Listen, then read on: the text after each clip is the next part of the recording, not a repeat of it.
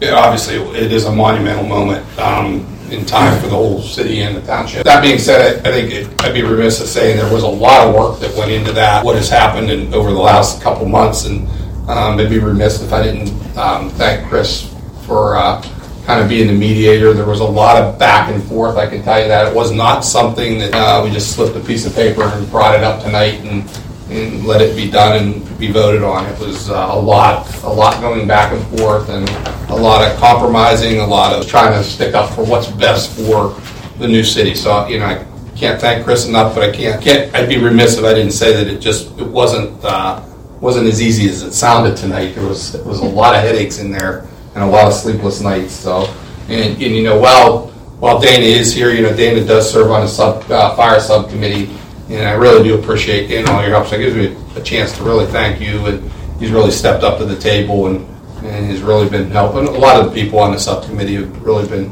forth, and also be remiss that, uh, we do have Jason Runyon in the audience tonight, and, and, uh, I, I do believe Jason will be the next department chief, um, for Sandy Township, and I think, I think we, we can say from our fire department are looking forward to working with Jason, and I know Tony's left, but I think we're all looking forward to working with Jason, but, um,